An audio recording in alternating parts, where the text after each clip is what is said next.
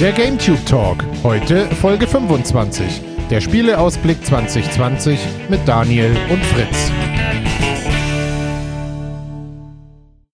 Willkommen zu einer neuen Folge GT Talk. Äh, die Spiele 2020, zweiter Teil. Michi und Martin haben ja schon ihre Spiele des Jahres aufgezählt. Jetzt sind der Fritz und ich dran. Hallo Fritz. Hallo Daniel. Und äh, wir haben festgestellt, ähm, wir hatten kleine Schnittmengen mit den Spielen, die die anderen aufgezählt haben. Wir sind aber der Meinung, dass man nicht alles doppelt erzählen muss. Die anderen haben euch ja schon ausführlich informiert über die Spiele, ähm, die sie unbedingt haben wollen äh, dieses Jahr und die wahrscheinlich auch erscheinen werden. Wir haben uns deswegen jetzt andere Titel ausgesucht, auf, die wir uns auch freuen. Und dann habt ihr, wenn ihr beide Casts hört, beziehungsweise wenn ihr beide Videos guckt, das Gesamtbild. Ähm, ja, ich habe meine jetzt nicht chronologisch sortiert. Du deine vielleicht. Doch, Nö. wollen wir chronologisch durchgehen Nö. oder wollen wir einfach mal die Liste so Nö. abklappern? Es gibt, es ist auch teilweise gar nicht möglich, weil es nicht so wirklich äh, feststeht, wann sie nun wirklich kommen. okay, ähm, womit willst du denn anfangen? Soll ich anfangen? Du fängst an, ja. Dann, ja, dann fange ich gleich mit ähm, Witchfire an, einem Ego-Shooter, bei dem vielleicht noch unbedingt, noch gar nicht unbedingt feststeht, ob die tatsächlich 2020 damit fertig werden. Ich hoffe es jetzt einfach mal. Ähm, das ist das neue Spiel von den Machern von Vanishing of Ethan Carter. Die haben ja, ah. ein Teil der Firma hat ja früher äh, auch an, an Painkiller gearbeitet, also hier den, das sind die People Can Fly, ein polnisches Studio, die daran arbeiten. Die haben auch Bulletstorm gemacht, ne? Äh, nee, People Can Fly hat Bulletstorm gemacht ähm, und ich glaube, die haben sich aber vorher schon auseinander, äh, also sie ah, ja, okay. sind vorher schon gegangen.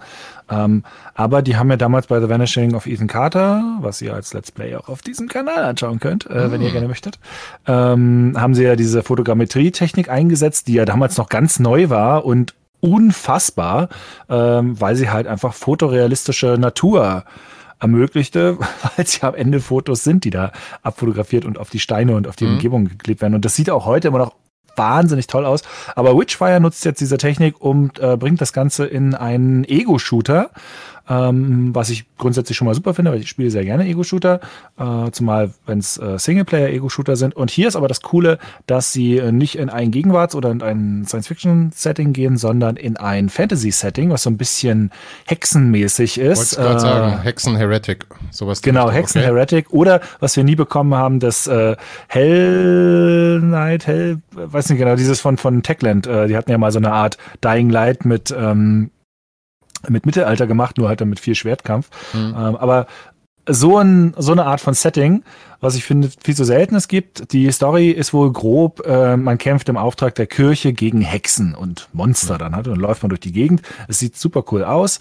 Es gibt leider noch sehr, sehr wenig Material davon zu sehen. Es hat wohl ein zumindest sagen wir mal ein, ein Punktesystem, also ich weiß nicht, ob ein komplettes Loot-System drin ist, aber es hat zumindest ein Punktesystem, dass du, äh, dass du Punkte oder äh, Schadenszahlen dir einblenden kannst beim Gegner und ähm, das so ein bisschen Borderlands-mäßig die mhm. Gegner wahrscheinlich Level haben. Aber es ist alles noch in der Demo-Phase, es kann sich auch alles noch ändern.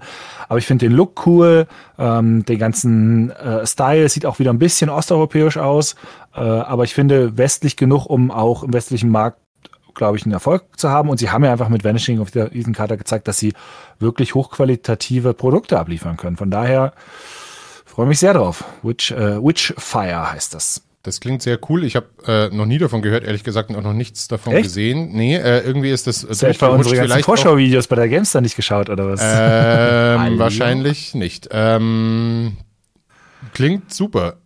Ist das dann ein Shooter oder ein Brawler? Also eher so wie Vermintide? Also oder schieße ich nee, Feuerbälle aus du, meinem Zauberstab raus und so? Du schießt, es sind, du hast sowohl Zauber, äh, ich glaube auf der linken Hand hast du Zauber und du hast auch Pistolen oder ah, okay. Shotguns oder Waffen, also Maschinengewehre und sowas alles. Aber alles so ein bisschen in so einem Gothic-Style. Äh, äh, Klingt trotzdem ähm, wie Vermintide. Hat's einen Koop? Ich glaube nicht. Ich glaube, es ist jetzt erstmal Singleplayer, aber das ist, glaube ich, auch alles noch nicht so raus. Okay. Aber wie gesagt, dieses ganze Setting, also stell dir einfach vor, ähm, es sieht aus wie Vanishing of Eden Carter, nur eben gotischer, äh, zaubermäßiger, so ver verzauberter Waldmäßig ja. ähm, und dann gegen Monster und Hexen und Dämonen. Gibt's Riesenspinnen? Cool. Bestimmt. Nee, aber es gibt so ein, also in, in, in, einem ganz kleinen Clip äh, bricht so ein riesen Viech durch so eine Tür durch und ich glaube, das hat mehr als zwei Beine. Aber es ist nur eine Millisekunde, wie man sieht. naja, okay. Klingt gar nicht so übel. Hatte ich nicht auf dem ja. Schirm. Ähm, Klingt lustig. Werde ich mir wahrscheinlich auch mal angucken. Ähm, mein erstes Spiel, womit fange ich? fange mal oben an. Ähm, ich freue mich tatsächlich sehr, vielleicht auch, weil ich mich mit den aktuellen oder den letzten Gameplay-Szenen und längeren Demos nicht groß auseinandergesetzt habe, weil mir die nicht, also die sagen mir insofern nicht viel, weil es halt reines Gameplay ist und das würde ich lieber spielen als mir anschauen. Aber ich freue mich wahnsinnig auf Final Fantasy VII Remake. Oh, ja. Im ja. äh, März, soweit ich weiß, oder nee, haben sie nochmal verschoben? Nee, oder? haben sie verschoben, jetzt auf, auf April. April, ja, okay. Geht auf ja April. Noch, ähm, bin ich im Es Urlaub ja wahrscheinlich. Jahr alles dann, verschoben. Dann spiele ich es dann im Sommer eben. Ähm, und ich weiß gar nicht so sehr, warum. Ich habe ja die letzten Final Fantasies alle nicht wirklich gespielt und wenn dann nur kurz. Also wir haben, glaube ich, mal diese Demo oder Alpha von Final Fantasy 15 gespielt. Mhm. Das reichte mir dann auch.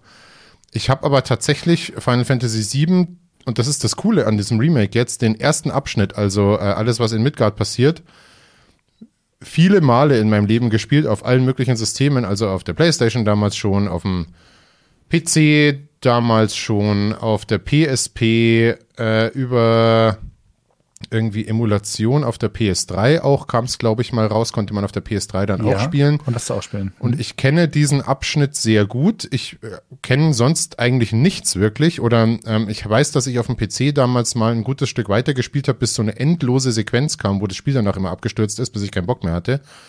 Also sag ich mal, ich kenne, glaube ich, die Hälfte des Spiels, aber alles, was nach Midgard kommt, habe ich inzwischen vergessen und ist mir aber auch relativ egal. Das heißt, das, was das Remake jetzt beinhalten wird, ist genau das, was ich von Final Fantasy VII kenne und ich freue mich sehr, da wieder hin zurückzukehren. Wie das Kampfsystem und so ist, das, wenn ich mir jetzt in einem Video anschaue, denke ich mir immer so, hm, ja gut, kann ich mir jetzt wenig drunter vorstellen. Das muss ich selber spielen, das muss sich halt so anfühlen und nachdem es der Anfang vom Spiel ist, wird es wahrscheinlich auch ein ähm, JRPG-Idioten wie mir dann relativ klar werden, wie das Ganze geht. Und ich bin echt gespannt, zumal sie ja das, was jetzt im alten Spiel vielleicht die ersten weiß ich nicht, drei Spielstunden waren oder so. Oder mhm. das blasen sie ja jetzt auf zu einem vollwertigen Spiel. Ja, ja. Und da bin ich sehr neugierig, wie sie das machen. Außerdem sieht es super aus. Äh, Musik und Szenario und, sag ich mal, die, die, die, Charakterisierung der Leute, das hat ja im alten Teil schon funktioniert, das werden sie schon nicht vermurksen. Ähm, kann man, glaube ich, machen. Bin ich sehr neugierig drauf. Ja, freue mich auch total drauf. Also mich hat es damals Final Fantasy VII vielleicht echt zu spät gespielt. Ich hatte es dann nicht mehr gehuckt, weil es ja für, für viele so eine krasse emotionale Ebene hat. Ich habe das mhm. etliche Jahre nach dem Release dann halt mal gespielt, habe es auch nie durchgespielt, aber mich hat es nicht so wirklich gepackt, weil keine Vertonung und es sah nett aus, aber es spielte sich auch sehr schon, also dann schon recht träge. Wenn man jetzt so die PS4-Version oder PS3-Version spielt, dann hast du ja da zum Glück dieser Beschleunigungsmodus dabei, dass du diesen Grind, der da viel drin ist, ja einfach überspringen kannst. Das ist ja. ganz cool, wenn man die Spiele nachholen will. Das ist eh die beste Erfindung für diese ganzen Final Fantasy Wiederveröffentlichung ist diese Beschleunigungstaste, dass du halt den langsamen Teil des Spiels, der halt für früher gebaut wurde, mehr oder weniger für dieses, ja, kommt ja nur ein gutes Spiel das Jahr, das Jahr raus, dann beschäftige dich mal damit, äh, dass du das alles überspringen kannst. Einfach so, ja, komm, gib mir, Aber level mich hoch, lass mich schneller laufen und so, ist viel besser. Aber fallen dann die Zufallskämpfe auch raus, weil die sind ja. Die kannst du überspringen, wenn du willst. Also ah, du kannst sie überspringen, du kannst dich aber auch immer per Tastendruck auf das Level leveln lassen, wie der Kampf ist. Und Aha, dann kannst okay. du den halt einfach schaffen. Und klar kann man sagen, das ist Cheaten und äh, so soll das nicht gespielt werden. Aber mal, also da muss man mal am Teppich zurückkommen. Diese Spiele sind auch unglaublich grindlastig gebaut damals. Ist okay, wenn man irgendwie die Zeit dafür hat, aber wenn man jetzt einfach sagt, man will einfach nochmal das alles so sehen, wie das damals war und die Story erleben, dann ist das einfach eine super Idee. Und man ja. muss es ja nicht nutzen. Also ja. Zwingt einen. Ich fand es jetzt da im ersten Abschnitt auch jetzt nie so anstrengend. Also ich bin eigentlich kein Fan von Zufallskämpfen, vor allem wenn immer die gleiche Animation kommt und dann kämpfst du gegen so ein komisches Haus mit Füßen und das in ja. so einer äh, Sci-Fi-Metropole. Okay, ähm, ging da aber irgendwie und zumindest bis dahin äh, war das Gegrinde finde ich, annehmbar. Das wurde dann erst später mhm. schlimm, habe ich dann ja selber nie gespielt, aber ich habe bei Freunden damals äh, zugeguckt, wie die dann irgendwie monatelang Materia, äh, also den Rapper, gegrindet haben, äh, um, um halt diese letzte Weapon, also diesen Bossgegner irgendwie noch zu killen. Ja, okay. Vor allem sind ja auch diese un unglaublich langen Animationen. Diese ja. Kampfanimation, wenn du diese Riesenmonster da beschwörst, das, das hört ja nicht auf. Das geht ja ewig. und ich meine, klar, beim ersten, wieder ersten geil, zwei, also. ja, vielleicht so die ersten zwei, drei Mal, aber irgendwann bist du dann echt so an dem Punkt, wo du sagst, ey Leute, äh, ne, ja. hier, Arbeit und so. Na, mal sehen. Also, ähm, ich frage mich ja, also wird sich das so gut verkaufen, dass sie die anderen Episoden, die die Leute vielleicht außer die Final Fantasy VII Fans gar nicht mehr so im Kopf haben. Weil ich sag mal, den Anfang vom Spiel, den verbinden die meisten Leute, also da gibt schon noch da haben die Leute Bilder im Kopf, als auch im Intro war, also diese, diese grünen Kuppeln diese von Stadt, dieser Stadt ja, ja. und wie äh, Cloud aus dem Zug aussteigt und Aerith und so. Ähm, später dann wird es schon irgendwann, weiß ich nicht, ich weißt glaub, du noch, wie der, der, dritte Ort aussieht, wo man da hinkommt? Oder? Da, das tatsächlich ja, weil es halt, äh, äh, es sind schon recht markante Orte, dieses Casino, seine Heimatstadt ja. und so, das ist schon recht markant. Ich glaube aber ehrlich gesagt, dass sie dann in den späteren Teilen wird ein ganz wichtiges Verkaufsargument, weil das sind ja dann oft sehr kleine Orte, wird die Open World werden. Sie werden halt ja. diesmal dann eine richtige Open World machen, die halt dann auch richtig so aussieht. Äh, und das wird dann wahrscheinlich für die nächsten Episoden das Ding sein, wo dann eine größere Zielgruppe aus einem anderen, aus einem anderen Grund reingeht, weil wir sehen jetzt ja. schon, äh, klar, Final Fantasy VII wird von vielen ein bisschen so gehypt und man, wenn man jetzt nur so von Kommentaren ausgehen würde, zum Beispiel würde man denken, sichere Sache, das wird sich unfassbar gut verkaufen, ist schon gesetzt. Wenn man sich tatsächlich dann mal die Zahlen anschaut dahinter, was das Interesse angeht, was die Abrufe und solche Sachen angeht, ist es gar nicht so viel. Also es ist wieder sehr so ein Spiel, ein bisschen auch wie Half-Life, so dieses, es gibt eine sehr laute Gruppe von Fans, die das super toll finden und auch noch kennen, mhm. aber man sollte nicht unterschätzen, wie, was für einen großen Teil der Spielerschaft, die heute aktiv sind, es das nie gespielt haben, das gar nicht kennen, keinen Bezug dazu haben, immer nur hören, ja, das war früher mal toll und so. Ja, aber früher war die, Spie die, die Gesamtmasse an Spielern so viel kleiner, der mhm. Markt, als das, was heute ist. Ähm, und ich glaube, da ist eine ganz schöne Diskrepanz dazwischen. Das ist ungefähr ähm. so wie äh, derjenige, der halt ein paar Jährchen älter ist als wir noch und ich bin ja auch noch ein paar älter als du, wenn der ähm, einen Luftsprung macht, wenn ein neues Bartstyle angekündigt wird und ich mir dann denke so, hm, ja, ja, ist ein Name, der sagt mir auch noch was, äh, aber. aber ich glaube, deshalb haben sie auch so lange daran gebastelt. Vom Entwickler. Ja. Deshalb haben sie, glaube ich, auch ein bisschen so lange daran gebastelt, weil das ihnen selber in der Analyse wird ihnen wahrscheinlich schon auch klar sein, dass der alte Fandom, äh, Fandom das alte Fandom allein reicht dafür nicht. Nicht, wenn du so eine teure mhm. Produktion machst. Das muss im heutigen Markt neu kommen. Und wenn das gut funktioniert, kann es ja fantastisch funktionieren, wie bei dem Remake von ähm, Resident Evil 2, mhm. wo sich das Remake halt inzwischen schon öfter verkauft hat als das Original Resident Evil 2. Mhm. Also auf der PlayStation 2 zumindest damals. Ähm, und da musst du ja hin bei den Kosten heutzutage. Wir sind gespannt. Das Ganze erscheint im Frühling, April. Äh, das Remake von Final Fantasy VII. Bin immer noch überrascht, dass es überhaupt kommt. Also, dass, dass das kommt, jetzt ja. wohl das Jahr ist, wo es denn tatsächlich War kommt ja, und nicht ein neuer Trailer nur kommt. War ja auch Wunderbar. eine lustige Reise. Was hast du als nächstes? Dann habe ich als nächstes ähm, Lego Star Wars The Skywalker Saga. Und da könnte hey. man jetzt sagen, äh, wieso? Die Filme ganz schön umstritten. Äh, die Spiele haben wir eigentlich alle schon gespielt. Also die Star Wars Lego Spiele haben wir schon gespielt. Also bin der done that. Mhm. Aber die Sache ist halt die, ähm, ich habe das Gameplay noch nicht gesehen. Auf der E3 haben wohl ein paar Leute auf der Letztserien es schon gesehen. Und immer, also ich habe mehrere Artikel gelesen, wo halt drin steht, es war eine riesen Überraschung, weil es sich sehr anders spielt, weil es spielerisch wirklich jetzt mal wieder eine Weiterentwicklung ist für die ganze Lego-Serie ähm, die ja eigentlich seit zehn Jahren immer dasselbe Spiel rausbringt. Immer mhm. nett, immer, immer, ist immer sympathisch, aber es soll diesmal wirklich ein Sprung sein von, von dem, was spielerisch geboten wird. Es ist zum Beispiel, ähm, also es, äh, zum Beispiel, wenn du eine, einen Blaster-Charakter spielst, den spielst du aus der Third Person. Mhm, okay. Richtig. Ähm, wenn du einen Schwertkampftypen hast, dann hast du Kombos und, und schwere Schläge, leichte Schläge. Äh, also da ist viel mehr Gameplay-Tiefe drin, Soweit die Aussagen bis jetzt. Wir haben davon noch nichts gesehen. Die Trailer zeigen nur, ähm, dass es wieder sehr, sehr niedlich aussieht. Das ist die neueste Version von ihrer hauseigenen Engine. Ähm, dass es wieder wirklich charmant gemacht ist. Und wir wissen, dass halt alle neuen Episoden drin sind, dass es wahrscheinlich 45 Level sind, weil pro Episode fünf Level. Mhm. Und ähm, dass es für jede weiß gar nicht genau, ob, ob für jede Episode oder für jede Trilogie gibt es so eine Art Hub-Welt, so wie die Cantina früher war. Nur, dass es diesmal ähm, äh, quasi ein Weltraumabschnitt ist, wo dann die entsprechenden Planeten sind, um die es geht. Mhm. Ähm, und es gibt Zufallsereignisse zum Beispiel. Also es kann wohl, wurde da so eine Szene beschrieben, es kann mal passieren, dass einfach ein, in, einer, in einer Raumschlacht ein Sternzerstörer reinkommt und der dann neue TIE Fighter Squadrons rausschickt und du kannst mhm. dann sagen, ja, willst du gegen die kämpfen oder nicht?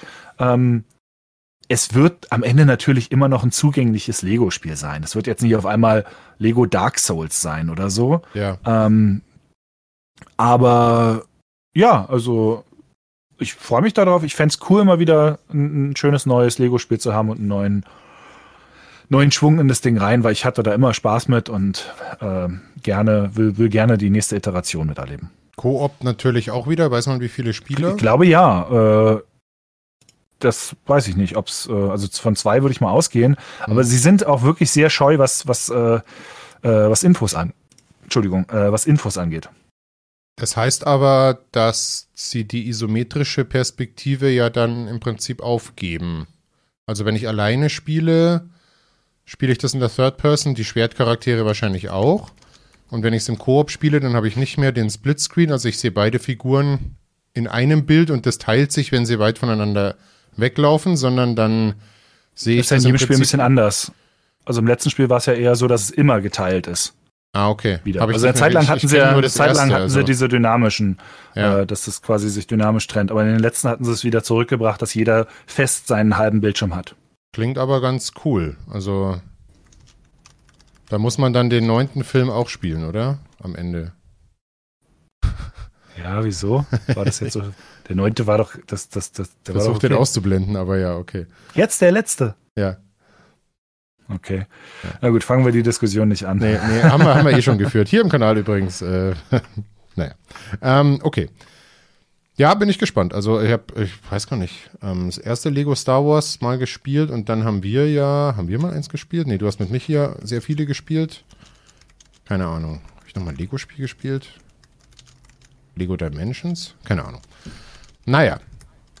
Mein nächster Titel ist, ähm, haha, äh, was eher sperriges, aber ich bin mega neugierig, weil ich nicht dachte, dass das jemals ein Ende findet. Ich kenne es auch bisher noch nicht. Ähm, aber weil ich jetzt gerade in Disco Elysium gerade bei einer Form von erwachsenem Erzählspiel bin, äh, freue ich mich wahnsinnig auf die TV-Edition von Kentucky Route Zero. Ah, hätte ich gedacht, als du, als du das Wort erwachsen gesagt hast, äh, da dachte Weil ich schon so, ah ja, ich weiß, was Ich glaube, dass das ein Spiel ist, ähm, also entweder es ist genial und brillant oder es ist ein Feuilleton-Spiel, was da draußen letztlich genau zweieinhalb Leute äh, genießen und kann es mir noch nicht ganz vorstellen. Ich habe das die aber, erste aber Episode, die ist schon kann, man, man kann es doch spielen, ne? Ja, ja, ich habe die erste, ich hab's, ich besitze das sogar auf Steam. Ähm, ich habe die erste Episode 2013 mal eine ganze Weile gespielt. Ich weiß gar nicht mal, ob ich die durchgespielt habe, habe dann aber das nicht mehr weiterverfolgt, weil ich mir dachte, ich will das nicht. Also da war dann schon abzusehen, dass zwischen den Episoden sehr viel Zeit vergehen wird und das sind jetzt dann letztlich sieben Jahre gewesen, bis sie dieses Spiel vollendet haben gibt ja auch noch zwischen den einzelnen, also äh, kurz zur Erklärung, das ist ein Spiel von Cardboard Computer, ähm, hm. heißen die, glaube ich. Wurde damals verkauft als David Lynch-Film, als Spiel im Prinzip. Das hat einen sehr simplen oder sim, simpli, sagt man denn da, simplifizierten Grafikstil, wirkt alles recht hm. flächig. Sehr cooles Universum irgendwie. Da geht es um so einen Lieferfahrer und seinen Hund, der dann merkwürdigen Leuten begegnet. Alles ein bisschen so ein äh, ländliches USA-Setting. Ähm, auf der Wikipedia-Seite habe ich gelesen, magischer Realismus und da horche ich immer auf, weil ich Literatur in dem Genre gerne mag. Dafür der Buchtipp Till von äh, Daniel Kehlmann oder ähm, von Gabriel Garcia Marquez, 100 Jahre Einsamkeit. Das sind immer eigentlich realistische Szenarien, wo es aber einen, ich will jetzt nicht sagen übernatürlichen, aber eben einen ganz geringen magischen Einschlag gibt. Also okay. zum Beispiel gibt es in diesem Till-Buch, wo es um die Figur Till Eulenspiegel geht, die halt in dem Buch nicht die ist, die in echt war, aber halt die da vorkommt. Und das ganze Spiel im Dreißigjährigen Krieg und da ist immer die Rede von Drachen und so. Also ein so ein Medizinscharlatan redet immer von, ja, wir müssen jetzt einen Drachen finden, bla bla bla. Und wie sich am Ende rausstellt, gibt es diesen Drachen tatsächlich. Was mhm. aber, der, aber das Szenario ist so realistisch, dass du dir eigentlich nicht vorstellen kannst, dass es den gibt. Und das ist damit yeah. gemeint. Und genauso ist es eben bei Kentucky Road Zero auch. Also es gibt da Einflüsse, die jetzt nicht übersinnlich sind, aber zumindest mehr sind als alles das, was empirisch nachweisbar ist in unserer mhm. normalen Welt. Und das finde ich halt immer ganz spannend.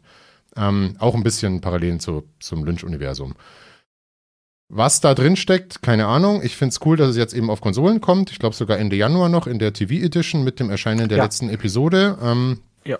Das Ganze spielt sich wie ein Point-and-Click-Adventure. Es wird relativ viel über Text erzählt. Es gibt auch Szenen, die gar nicht in der Grafik erzählt werden, was anfangs ein bisschen irritierend ist. Du gehst zum Beispiel, also du läufst in manche Häuser rein, guckst dich da um, klickst, äh, was ich, Hotspots an, schaust dir dann was an und so. Und dann gibt es aber auch Räume, da gehst du rein und dann ist alles, was da drin passiert, nur im Text beschrieben. Wie man es halt auch von Spielen wie Planescape Torment oder eben Disco Elysium Mhm. kennt, dass das Gehirn ein bisschen in, in Wallung kommt, weil du dir halt alles vorstellen musst. Das Ganze passt da aber sehr gut zusammen und ich bin sehr neugierig. Es gibt so Zwischenepisoden auch, die's, ich weiß nicht, ob die in der TV Edition dann auch mit dabei sind. Ich hoffe ja. Ansonsten haben das, sie die, das ist komplett alles. die haben sie irgendwie Free-to-Play released zwischen den eigentlichen Episoden. Ähm, keine Ahnung. Und es gibt, äh, ich weiß nicht, ob das auch zu Ende geführt wurde. Es gibt eine Webseite, die sich sehr mit den Motiven dahinter und was da für kulturelle Einflüsse drinstecken auseinandergesetzt hat, die sehr in die Tiefe geht. Und ich glaube, wer auch immer die gemacht hat, ich meine sogar, dass der Kollege Dennis Kogel da irgendwie mit im, entweder mit im Boot ist oder das mal empfohlen hatte. Das ist wohl alles relativ durchdacht. Und ich glaube, das ist halt wieder was, da spielst du das Spiel und wenn du dich dann da reinliest, dann merkst du, was sich die Entwickler dabei alles für Mühe gegeben haben, das zu konstruieren, diese Welt. Klingt super spannend, äh, ist wahrscheinlich nicht für jedermann, aber freue ich wollte mich sehr sagen, drauf. Daniel schwebt in drei Sphären über uns normalen Spielern. Das ist halt die Gefahr bei dem. Spiel. Also ich bin ja normal auch nicht so der Feuilleton-Spieler. Ich habe da das meiste ignoriert und meistens, äh, wenn mir sowas kommt, dann finde ich es zehn Minuten interessant und danach haue ich dann doch wieder bei Assassin's Creed irgendwelche Römer kaputt. Aber äh, zumindest reingucken möchte ich, weil ich jetzt gespannt bin, wie das als ganzes Werk jetzt funktioniert. Vielleicht ist es ja auch tatsächlich ein Meisterwerk geworden. Wäre schön. Ich glaube, es kommt für die Switch auch. Ich kaufe mir ja ständig momentan Sachen für die Switch. Vielleicht kaufe ich mir das auch, um es dann nie mal zu deinen spielen. Account geben, weil dann brauche ich mir nicht mehr nichts mehr kaufen. Ja, ich weiß nicht, wenn das so einfach geht auf der Switch, kannst Ich du glaube, gerne das machen. geht da gar nicht. Ich gebe da, ich geb da zu viel Geld aus auf dem Ding. Tja. Müssen wir mal probieren. Mm, Dann mache ich mal weiter. Ich gucke mal, ob ich irgendwas auch nur ansatzweise Intellektuelles auf meiner Liste habe. Die Antwort, meine Damen und Herren, lautet Nein. Nein. Äh, deshalb gehen wir aber auch, nehmen wir ein Spiel, wo auch eine schöne Welt gebaut wurde, ähm, nämlich Halo Infinite, Hm. wo ein schönes, ein schön, wie ich finde, cooles Universum gebaut wurde, nach Mass Effect, äh, mein Lieblings, Lieblingsspiele-Sci-Fi-Universum, ähm, auch wenn die Spiele da manchmal nicht das Maximum rausgeholt haben und wir genau genommen auch nicht wissen, was Halo Infinite daraus holen wird, denn äh, es gab letztes Jahr diesen schönen Trailer mit der, nee, vorletztes Jahr sogar schon, diesen schönen Trailer mit der äh, Landschaft zur Engine, zur neuen Sil- Slip Space Engine. Ähm, und dann gab es letztes Jahr auf der E3 dieses zwar auch sehr schöne, aber ein bisschen unterwältigende Video aus dem Cockpit, wo man den Master Chief zwar gesehen hat, das war auch alles Ingame und so, es ist Ingame Engine, sag ich mal, ist alles schön, aber ich wollte, hat eigentlich gedacht, dass wir mal was sehen tatsächlich aus dem Spiel. Bis jetzt gibt's nur Gerüchte, dass es wohl in Richtung Open World oder zumindest sehr großer Level geht. Äh, es ist ziemlich wahrscheinlich, dass das auf dem Ring spielt, den wir da ähm, gesehen haben. Es gibt ja auch Gerüchte, dass es eventuell der Ring aus Halo 1 sei. Äh, aber da habe ich ehrlich gesagt noch nicht so nachgeforscht, weil ich habe ich hab immer keine Lust auf so eine wilde Goose Chase da zu gehen ähm, für Sachen, die einfach noch so noch so unsicher sind. Ähm, und das war's. Also wa- wahrscheinlich wird es mehr auch als Service-Game gedacht werden, was bei Halo durchaus funktionieren könnte, wenn sie trotzdem noch eine coole Kampagne machen würden. Ähm, ich bin da ziemlich offen für alles, was sie da anbieten werden. Ich finde eh, dass dieses Halo, äh, das Halo-Grundkonzept, was ja damals für Halo 1 entwickelt wurde, ja, wie gemacht ist für ein, für ein etwas offeneres Spiel. Es sollte ja ursprünglich auch freier sein, offener sein, aber dann ging es halt auf die Konsole, wo weniger technische Möglichkeiten waren. Aber damals, als es noch angekündigt wurde auf dem, äh, für, für einen Mac damals noch, das war ja fast schon in Richtung Open World angedacht. Und wenn sie das jetzt umsetzen könnten und auch mit einer sehr dynamischen Welt, wo dann irgendwie die Landungsschiffe kommen und von unseren Truppen und von gegnerischen Truppen und also so ein bisschen mehr oder weniger so wie Destiny, nur noch ein bisschen größer, ein bisschen dynamischer, ähm, dann fände ich das schon total cool. Also Also können es natürlich auch ver ver verbocken, aber man kann auch mal, auch mal hoffnungsvoll sein. Meine Theorie ist, das ist Microsofts Destiny. Also das ist das, was Denke sie zu Destiny machen wollen werden. Und das ja. ist ja nicht schlimm, weil sich Halo ja so dafür anbietet. Also du ja. kannst ja, ähm, ob es jetzt ein Ring ist oder ob es mehrere sind oder ein Ring mit mehreren Biomen, ähm, ob es da eine Hub-Basis gibt von, keine Ahnung, von den, ist es nicht, die Allianz sind ja da die anderen. Das sind ja da die, die UNSC. Ja, genau. UNSC. Ähm, bestimmt. Äh, spielst du halt den Master Chief, das ist halt ein bisschen das, spielt man dann in der ähm, Kampagne den Chief. Und wenn du es aber als, du hast ja dann nicht tausend Hüter, sondern du hast halt dann den Chief. Und es gibt halt nur einen Chief, wenn es jetzt nur Spartaner wären oder wenn es so wäre wie bei ja Halo Reach, halt, die halt unterschiedliche Rüstungsfarben formen, was auch immer, äh, wird sich eher anbieten. Kann ja sein, dass oh, du ja die, die Kampagne als Chief spielst und dann ähm, danach weiter als anderer Spartaner spielen kannst, da wird ihnen schon was einfallen. Ansonsten ist ja Multiplayer halt, jetzt auch schon ja, so. Ja, ja. Also ähm, das Loot-Ding finde ich ein bisschen, weiß nicht, ob das Halo gut tun würde. Wenn aber du, wir wissen noch nicht, ne, ob das, nee, das so ist. wissen wir nicht, also, aber bei einem Service-Game brauchst du es ja wahrscheinlich, weil sonst musst du es ja nur über Gameplay lösen, beziehungsweise über, wie hältst du denn die Leute dabei? Ja, Du musst dich ja immer ja weiter. schon ein Loot-System äh, in Halo im Multiplayer. Das ja, aber wie bildest du das dann ab? Wie kosmetisch wirst du dann in einem Singleplayer-Spiel? Das finde ich halt, oder in der Singleplayer-Kampagne. Ich glaube nicht, dass das ein Singleplayer, ich glaube auch nicht, dass das eine Singleplayer-Kampagne wird. Die Meinst du nicht? auch eine Koop-Kampagne. Ich meine, die, die Halo-Kampagnen sind ja eh immer Koop-Kampagnen. Ja, aber ähm, klassisch in der Kampagne. Ich meine, in der aktuellen Halo-Kampagne, da hast du, ja gut, dann hast du halt auch irgendwie vier Leute, aber ja. ja. Ich weiß schon, was du meinst. Also mit dem, ja, wie, wie kriegt man das und alles unter einen Hut? Da kann viel schiefgehen bei, bin ich so total bei dir. Ähm, aber auch da, es ist halt bis jetzt, wissen wir noch fast gar nichts. Das, nee. ist, man kann da viel wild rumspekulieren. Ähm, aber ich bin mir ziemlich sicher, dass ich die auch die vorherigen Spiele, die in diese Richtung gegangen sind, angeschaut haben, wenn sie nicht allzu blöd sind. Ist ja nicht so, als, als wäre das jetzt quasi das erste Destiny. Ähm, also man konnte jetzt schon gewisse Erfahrungen sammeln. Das muss nicht heißen, dass man nicht trotzdem in die Kacke greifen kann. Hat Ubisoft letztes Jahr auch wunderbar bewiesen und mhm. EA auch. Äh, also viel Geld, viel Erfahrung, riesige Studios schützen dich nicht davor, dich völlig gegen die Wand zu entwickeln, was deinen, deinen Spieleprozess angeht. Kann alles passieren. Ähm, aber es kann auch gut gehen. Zumindest, äh, zumindest ähm, kommt es wieder von 343, ja.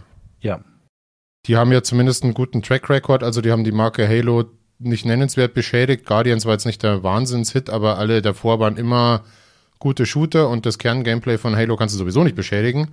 Und wenn du ähm, nach diesem Landschaftstrailer, finde ich, bekommt man schon ein bisschen Gefühl dafür, wie dieses offene Level-Ding, was im ersten Halo ja schon so geil war, wie das funktionieren könnte. Äh, dass es bei Halo funktionieren müsste. Auch mit Fahrzeugen und so ist ja immer super. Ähm, es wird schon genug Spaß machen. Ich meine, die Welt kennt jeder, mag jeder eigentlich. Äh, was soll da passieren, außer dass ihnen halt bei so Sachen wie Langzeitmotivation, keine Ahnung, wahrscheinlich wird nach zwei Stunden nach Release wird der Erste sagen, das Endgame ist scheiße, ich will mein Geld zurück. Aber den gibt es ja auch jedes Mal. Ähm, ja, wir leben inzwischen auch in einer Welt, wo die Leute ja. schreiben, ey, 300 Stunden gespielt ist voll scheiße. Ja. Da sitzt der Fehler doch vor dem Monitor. Ja, ja. Also, was sollst du denn da sagen? Wird schon gehen. Und selbst wenn es kein Service-Game wird, was ich nicht glaube, dann, ähm, dann wird es bestimmt trotzdem ganz gut. Und es wird wahrscheinlich mit einer neuen Engine und wenn es das äh, Vorzeigespiel zum Release der Xbox Series X oder Xbox Series X äh, sein wird, dann wird das auch gut aussehen und wird wunderschön ja, 4K 60 laufen Jahr, und da Zumindest auf der neuen Konsole, wenn sie es ja, ja, auf der ähm, also sie bringen es ja noch, also wenn sie es dieses Jahr rausbringen zum Launch, falls das passieren sollte, dann steht ja schon fest, dass das eben auch noch für die normale Xbox One kommt. Und nicht ja. nur für die Xbox One X, sondern sogar für die normale Xbox One. Also wie, wie, wie, egal wie der technische Sprung aussieht, es wird wahrscheinlich kein technologischer Sprung sein im Sinne von, dass das Sachen sind, die heutige Sachen, heutige Technik oder heutige Konsolen nicht leisten könnten, sondern nee. du wirst dann wahrscheinlich einfach mehr Effekte Raytracing und tralala auf der, äh, auf der anderen Konsole, aber das Grundgerüst des Gameplays und ja, das ja. Grundgerüst vor allen Dingen der Spielwelt muss die erste Xbox One noch tragen. Von ja, daher würde ich auch keinen Riesensprung erwarten. Nö, aber es wird trotzdem super aussehen. und ja, laufen. Aber, also es wird zum Beispiel nicht voll sein mit unglaublich viel zerstörbarer Umgebung oder so ein Zeug Nee. oder wahnsinnig viel Physik-Zeug ähm, Zeug drinne, weil das halt einfach nicht geht. Aber warum auch? Das hat der Das, Halo so in der macht Form aber auch nicht. nichts. Und wir haben ja bei Gears Nö. gesehen, was, äh, wenn es gut optimiert ist, was so ein Spiel, das eigentlich noch auf der aktuellen Konsolengeneration laufen muss, wie das aussehen kann, wenn halt die Ja. entsprechende Hardware-Power da ist. Also wir haben es jetzt damals Ja. auf dem PC gespielt, aber das lief ja auch in 4K 60 smooth und sah halt fantastisch aus und mehr braucht man bei Halo jetzt auch nicht. Zumal Halo ja jetzt auch nicht diesen fitzeligen Superrealismus in der Grafik braucht, den andere Spiele vielleicht brauchen. Mhm. Keine Ahnung. Also äh, eine neonbeleuchtete Nacht bei Regen in der Stadt habe ich jetzt bei Halo eh nicht, sondern es ist ja oft flächig. Hast du nicht sogar eine Geht schon. neonbeleuchtete Lacht, Nacht bei Halo in der Stadt bei Halo ODST? ist nicht genau das. aber das ist jetzt nicht Kern. Halo, würde ich sagen. Also Ähm, ist jetzt nicht aber das Schöne was- ist, wir, wir kriegen das alles Halo- noch, ne? Also bis das Halo rauskommt, also ich freue mich auch auf alle von den PC-Releases, die jetzt noch kommen, ähm, von den ganzen Halo-Spielen aus der Master Chief Collection. Also Ja. ich finde, ich glaube, das wird ein cooles Halo-Jahr. Also wenn man Halo nachholen will auf dem PC, ob es, ein ob es wohl das. Jahr wird, in dem ich zum allerersten Mal Halo 1 durchspiele, wo ich immer nach einer Hälfte, nach zwei Dritteln oder so aufgehört habe und nie weitergekommen bin.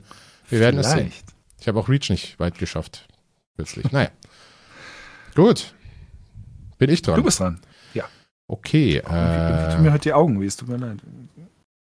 Dann würde ich sagen, ich freue mich wahnsinnig, weil ich ein großer Krimi-Fan bin und es meine liebste Telltale-Serie war auf The Wolf Among Uh. Us Oh 2. ja. Aus mehreren Gründen. Erstens, The Wolf Among Us war das beste Telltale-Spiel. Ja. Ähm, es ist auch nicht schlimm, dass sie es jetzt äh, in der ersten Generation Telltale oder in dem bisherigen Telltale-Kanon so verheizt hätten. Ich glaube, bei Walking Dead kam vielleicht ein bisschen zu viel, wie auch bei der Fernsehserie Wolf Among Us nicht. Und das Tolle an Wolf Among Us ist zum einen, der Grafikstil ist einfach fantastisch, die dahinter liegende Lore, basierend auf dem Fables-Comic-Universum, ist super interessant. Mit einer Einschränkung, ich kann langsam dieses Märchending nicht mehr so ganz sehen. Liegt vielleicht auch jetzt an diesem ein Witcher-Level und so weiter. Also dieses Jahr, was wäre, wenn Märchenfiguren. Also irgendwie habe ich das Gefühl, man hat, es kam schon ein bisschen sehr oft, weil es auch schon einige Filme zum Thema gibt, aber okay. Ähm, aber das Geile ist, es ist einfach mal wieder ein cooler Krimi. Und das erste hatte wirklich eine recht komplexe Krimi-Geschichte mit erwachsenen Themen, so ein bisschen wie bei Roger Rabbit als Film, was ja auch, den kann man kannst auch als Cartoon Polizei, Komödie sehen den Film oder du siehst ihn halt als harten Film noir mit entsprechenden Mhm. Themen und so war es bei Wolf Among Us auch, dieses noirige, diese Auflösung, wo es halt auch um, keine Ahnung, da geht es um Missbrauch, da geht es um, weiß gar nicht, das Abschieben von nicht gewünschten äh, Ethnien wohin und lauter solche Sachen. Ähm, das war alles sehr geil und dass man das fortsetzt, finde ich super. Bin auch aufs neue Ja. technische Gerüst gespannt und ich freue mich, dass tatsächlich es zumindest eine Telltale-Reihe geschafft hat, weitergeführt zu werden. Zugegebenermaßen, ich Ja. habe die letzte Walking Dead, glaube ich, gar nicht, nee, habe ich nicht gespielt und Batman auch nicht. Die waren auch äh, okay. Also Batman war echt okay, aber ist jetzt keine Batman-Variante, die ich jetzt unbedingt auch nochmal brauche. Hat jetzt dem Ganzen nicht so viel hinzugefügt, aber Wolf Among Us 2 wird super. Würde ich jetzt mal behaupten. Ja, da bin ich, freue mich auch drauf. Bin sehr gespannt, was dieses neue Studio macht, kann. Weil das ist ja, klar sind ein paar Leute noch von dem alten Team da, aber es ist im Großen und Ganzen eigentlich nur ein Neuanstrich. Von, Das, also da steht nur der Name drauf, ne? Also äh, ja. muss man mal gucken, was die dann draus machen. Aber bis jetzt sieht nichts von dem, was man jetzt im ersten Trailer gesehen hat, so aus, als würden sie nicht wissen, was sie da, was sie da haben und den Fans schuldig sind. Es ist jetzt Telltale auch kein ähm, Studio gewesen, das besonders durch sein Spieldesign hervorgestochen ist, sondern die haben halt diese Formel damals entwickelt, haben die dann auf verschiedene Spiele draufgesetzt, sich die abzugucken. Das haben andere auch schon gut geschafft, wie Don't Not mit Life is Strange im Prinzip, also diese Art von Ja. Adventure Light, recht dialoglastig, ähm, Film zum Mitspielen. Das kann man, glaube ich, schon ähm, sich abgucken und dann Ja. entsprechend hinbekommen. Schauen wir Das mal. denke ich auch. Ich wüsste jetzt nicht, woran es scheitert, außer dass die Story kacke ist äh, oder der Fall in dem Fall. Ähm, Kann Ja. immer sein, aber lassen Ja. wir uns überraschen. oder ist es mega verpackt wie Ähm. dieses, wie hieß das mit der Katze, der Katzendetektiv? Ach, äh, ähm, Bad, Be, äh, ja, das französische, nee, äh, spanische, beziehungsweise französische nach dem spanischen Comic, irgendwie so. Ja. Ähm, ja, Komischer Name kann man sich nicht merken. Wir wissen, wir wissen es alles. Äh, alle. Läuft ähm, als Cats im Kino, unbedingt anschauen übrigens. Ja. Gibt aber vorher das Grafik-Update installieren. Ja, unbedingt. Enhanced Edition. Ähm, ich habe als nächstes auf der Liste äh, ein Spiel, das schon seit Ewigkeiten verschoben wird, von dem es im letzten Herbst ein Lebenszeichen gab, was mich dann wieder hat hoffen lassen und danach war wieder völlige Sendepause. Äh, und zwar Aquanox Deep Descent. Ich glaube, ich habe es letztes Jahr auch schon in der Vorschau drin gehabt, weil ich freue mich halt immer noch drauf. Hast ich du das die Hoffnung auch hast nicht du das auf. nicht bei unserer Gründungsveranstaltung schon äh, drauf gehabt? 2012. Hast du das nicht schon steht, gespielt? Das steht, steht, steht in der Verfassung. Ähm, ich habe mal eine äh, die Multiplayer äh, Alpha gespielt, aber Multiplayer Versus könnte, könnte mir nicht egaler sein, war auch nicht so gut. Ähm, ich habe immer noch Hoffnung, dass, dass, dass es vielleicht doch durch Zufall was wird. Realistisch ist diese Hoffnung, glaube ich, eher nicht. Aber ich finde das einfach ein, ich finde das ein super Setting. Also äh, 600 Jahre in der Zukunft, die Erde äh, ist äh, verdreckt, man kann auf der Oberfläche nicht mehr leben. Die Menschheit hat sich in die Ozeane zurückgezogen. 600 oder 60 Jahre? 600. Ähm, ah, okay. Aber ist äh, also realistischer als 60. Ähm, die Menschheit, äh, so ein bisschen so wie Sequest, ne? Äh, nur noch krasser.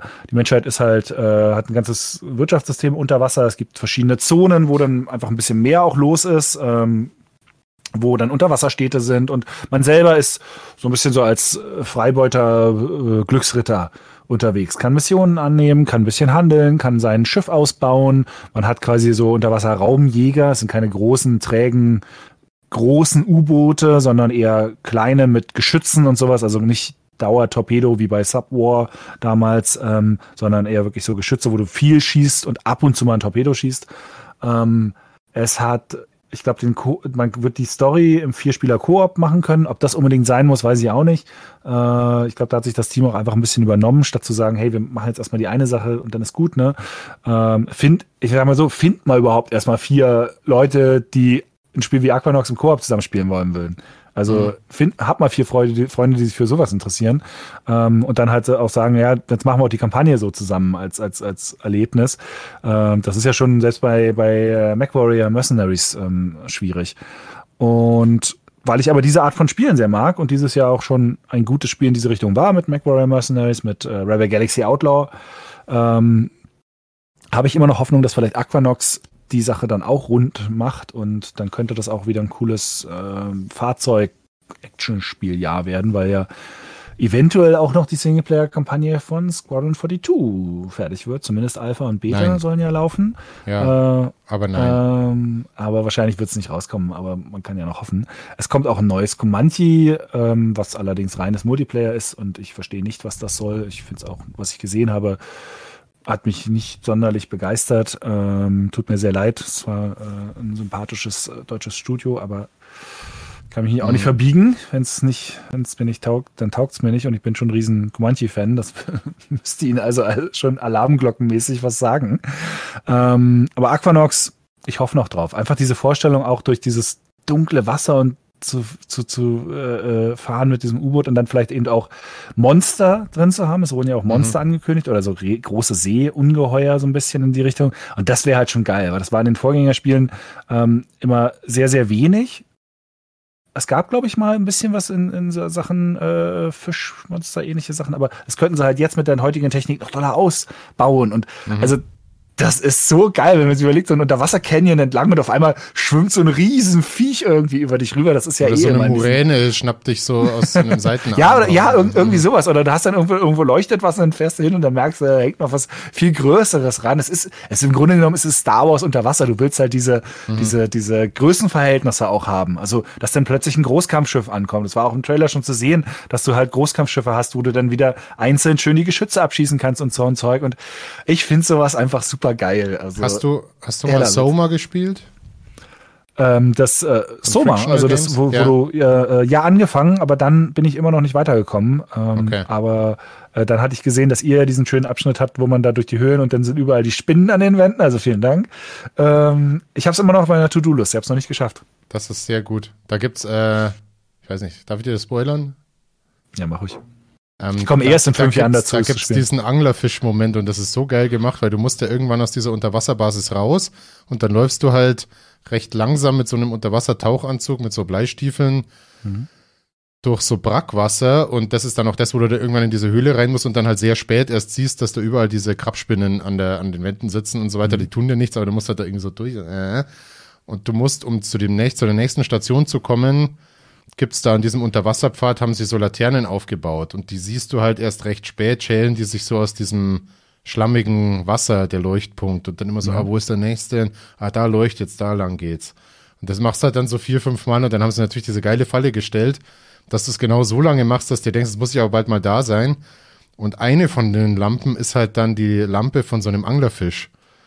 Ich glaube, der tut dir auch nichts oder der attackiert oder der schnappt halt kurz nach dir, aber es ist halt so ein geiler Schockmoment, wenn dann so, ah ja, hier die Lampe, hier die Lampe und auf einmal geht halt dieses Maul auf und du denkst, oh, fuck, das ist ein Fisch, das ist super gemacht, also echt cool. Geil.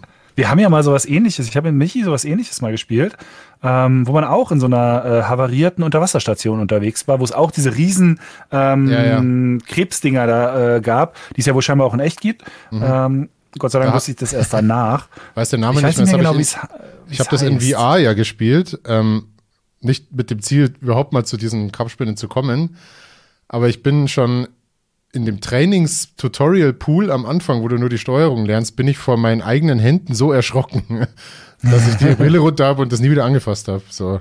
Aber da Das hat, hat mich- nicht, also- hat also, nicht der äh, das- mitgearbeitet, Sounddesign oder so? Das weiß ich nicht. Aber es Doch, hat doch. Es hat auch am Ende, es hat ein richtig geiles Ende. Also richtig Ja. geilen Twist am Ende. Ähm, Magst du den mir fällt verraten? jetzt echt, echt, echt. Nee. Schaut euch das Let's Play an bei uns. Schaut euch das Let's Play, ist auch wirklich lustig. Das wir ist so ein bisschen so. Ist es auf dem Horrorkanal oder auf dem normalen? Weiß ich nicht. Ich weiß nicht genau. Aber ja äh, nicht mal, wie es heißt, aber. Mir fällt der Name echt nicht ein, aber irgendjemand wird es wissen und in die Kommentare und das Video schreiben. Ich guck mal kurz nach. nicht ein. Underwater VR Horror. Äh, Das hatte so einen ein, ein Begriff. Namen. Ich hätte irgendwie gedacht, dass es was mit H ist. Äh, ich schau mal auch mal an. Narcosis Ach, oder so. mit N, das Genau. andere H. Das ist es, das ist es. Ähm, das ist wirklich, das ist wirklich cool. Also ich wünsche mir auch schon seit Jahren ein cooles U-Boot-Spiel wieder. Ich weiß nicht, ob Aquanox oder Deep Descent, ob das das U-Boot-Spiel ist, das ich haben will. Ich glaube nicht.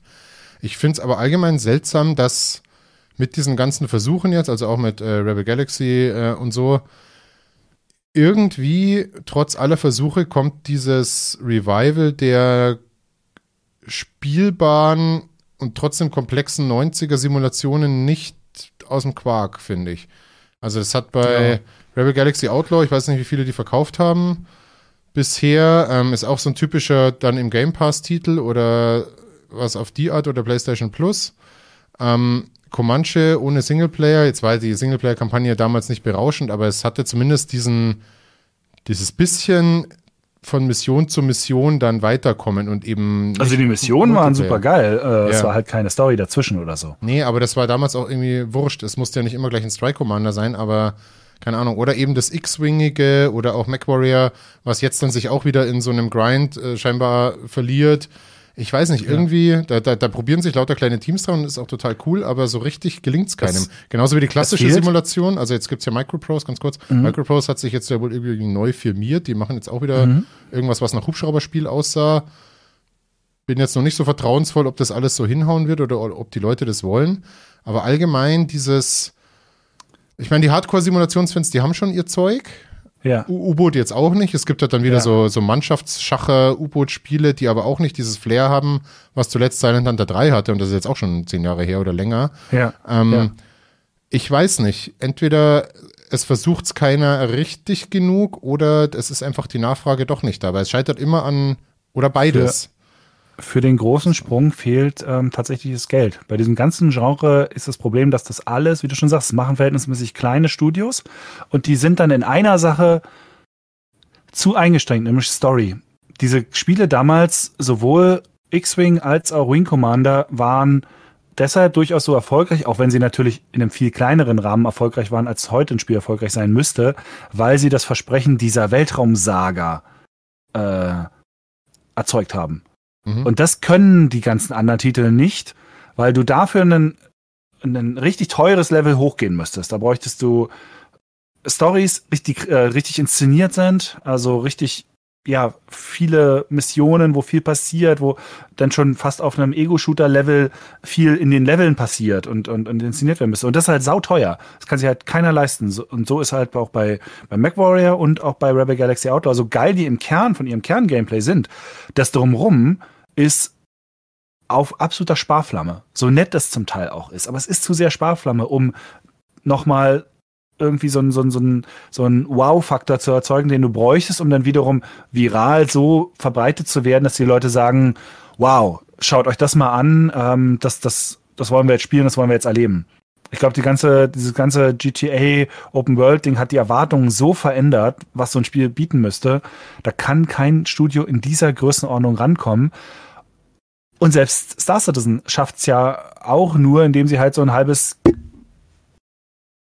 sehr streitbares Bezahlsystem drumherum gebaut haben und wo man am mhm. Ende auch gucken muss, was jetzt tatsächlich bei dem rauskommt, womit sie am Anfang das Versprechen und die Emotion geweckt haben, nämlich Space Opera. Mhm. Mehr oder weniger. Also Space Saga. Da war ja nicht irgendwie von wegen, wir machen jetzt hier das riesen Multiplayer-Ding, sondern da war ja eigentlich dieses, wir geben dir, du wirst der Held in der Star Wars-Geschichte, aber du kriegst mhm. auch dieses ganze Zeug drumrum dazu. Ähm, und das fehlt bei allen. Und das können ja. sich alle nicht leisten.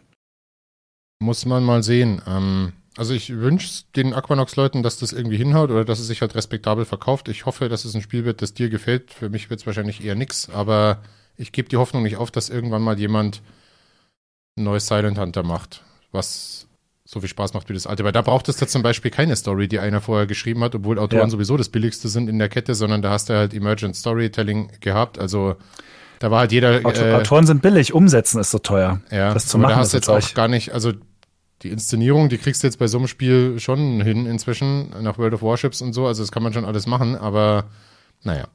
Ein äh, Spiel gibt's aber, wo es zumindest am Geld nicht scheitern wird, was Revival von 90er Jahre Flugsimulation oder überhaupt Simulation angeht. Äh, die vielleicht größte Überraschung vom, von der E3 im letzten Jahr, nämlich der Microsoft Flight Simulator kommt wieder und wir haben den oder und von Asobo.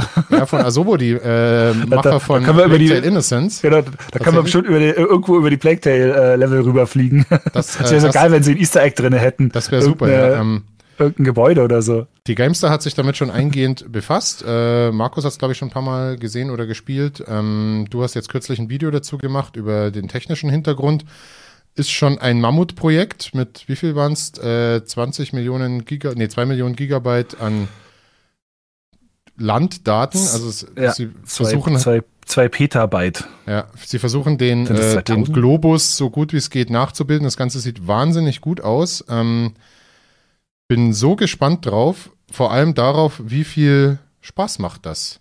Wie schaffen mhm. sie es, dieses Vorzeigeding, weil ich glaube, es gibt kein optisch beeindruckenderes Spiel gerade da draußen, was so Realismus angeht. Ähm, wie schaffen sie es, daraus ein Spiel zu machen, das viele Leute interessiert. Das wird jetzt über den Game Pass, kann man sowas schon mal machen.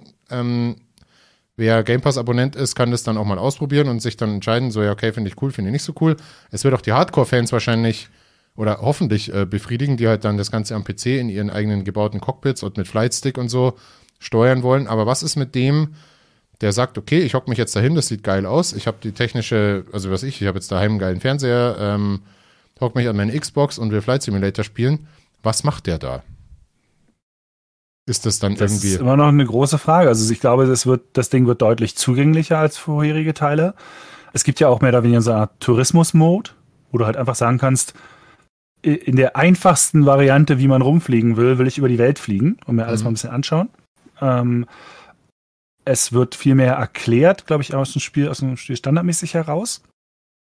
Also so eine Flight-Checkliste, da wird halt alles drumherum erklärt und ich glaube, das müssen sie auch machen. Also mhm. es, es, muss unglaublich zugänglich sein. Ähm, und ja, dann wird es halt wahrscheinlich, es ist ja auch als Service-Game gedacht, mehr oder weniger, äh, im Sinne von, dass halt viele Partner dann mehr Inhalte auch reinbringen. Und dann müssen sie, glaube ich, immer wieder gucken, ist das immer noch zugänglich genug? Ist das äh, äh, verständlich genug? Und wie du schon sagst, ja, kann man da etwas Interessantes drin machen, was der erste Punkt natürlich wäre, wäre grundsätzlich so, so eine gute Flugschule zum Beispiel drin zu haben. Dass mhm. du wirklich auf verschiedenen Ebenen sagen kannst, ich will das lernen. Ich will das lernen als Anfänger, ich will das lernen in der Mittelklasse, ich will das als Hardcore lernen.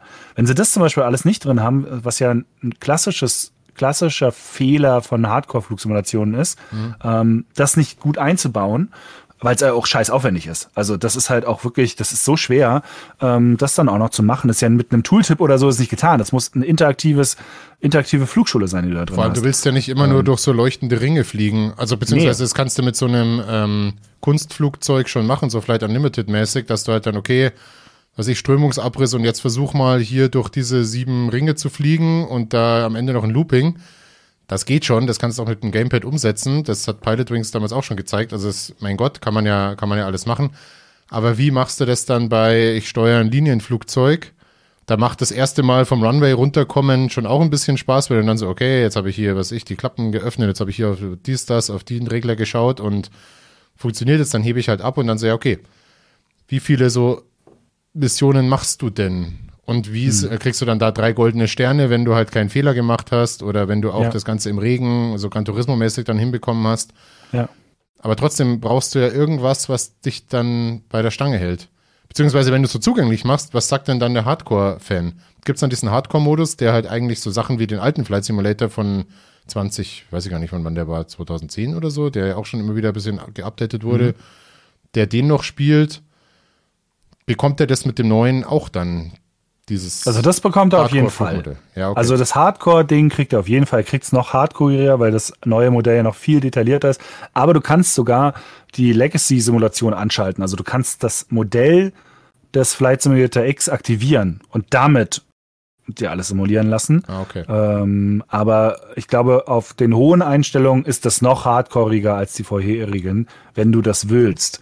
Ähm, und hängt natürlich auch so total von den Flugzeugen ab. Ne? Also so, so eine Linienmaschine ist natürlich tausendmal schwerer zu machen als irgendwie so eine einmotorige, komplett mhm. analoge Maschine.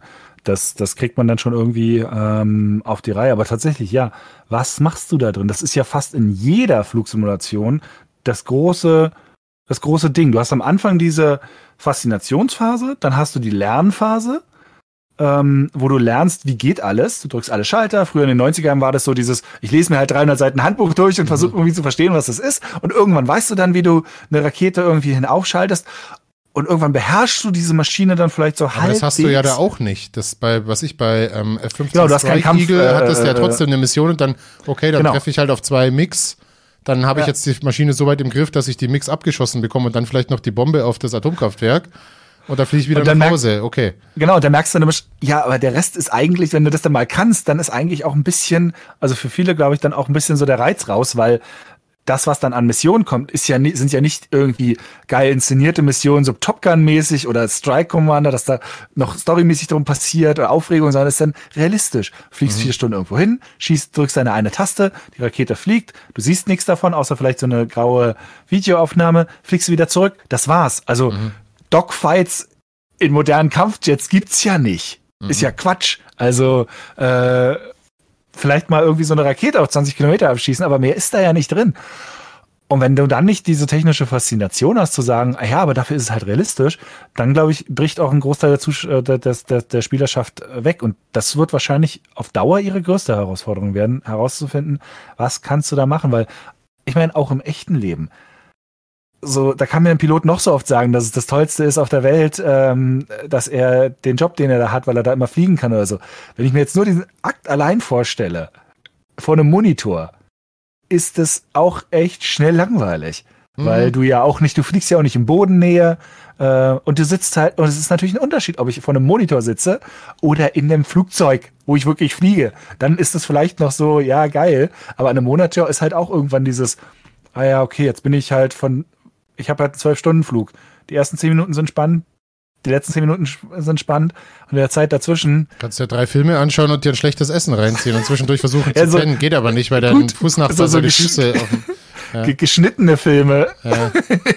ich, glaube, dass, ich glaube, dass ein großer Teil der Faszination wird das, was auch bei Google Earth ist. Zumindest am Anfang.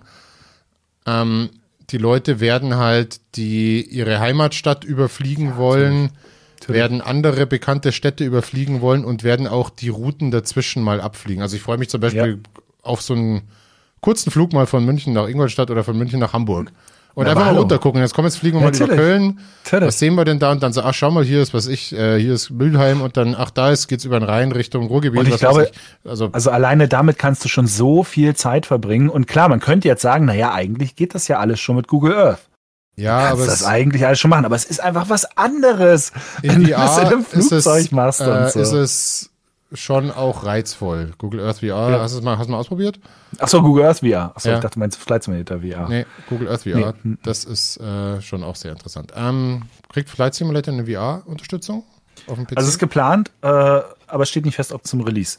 ja, okay. Weil auch so viel nachgefragt wurde, äh, haben sie schon in der Priorität hochgesetzt jetzt. Aber ähm, muss man halt auch ganz klar sagen, ist halt eine super Nischentechnologie, trotz Ja. allem. Trotz Ja, ja. allem, wie jeder das hochreden will gerne, aber faktisch ist es eine Nischentechnologie. Und Microsoft selber sagt auch, so doll sind sie da eigentlich nicht daran interessiert, weil es einfach so klein ist.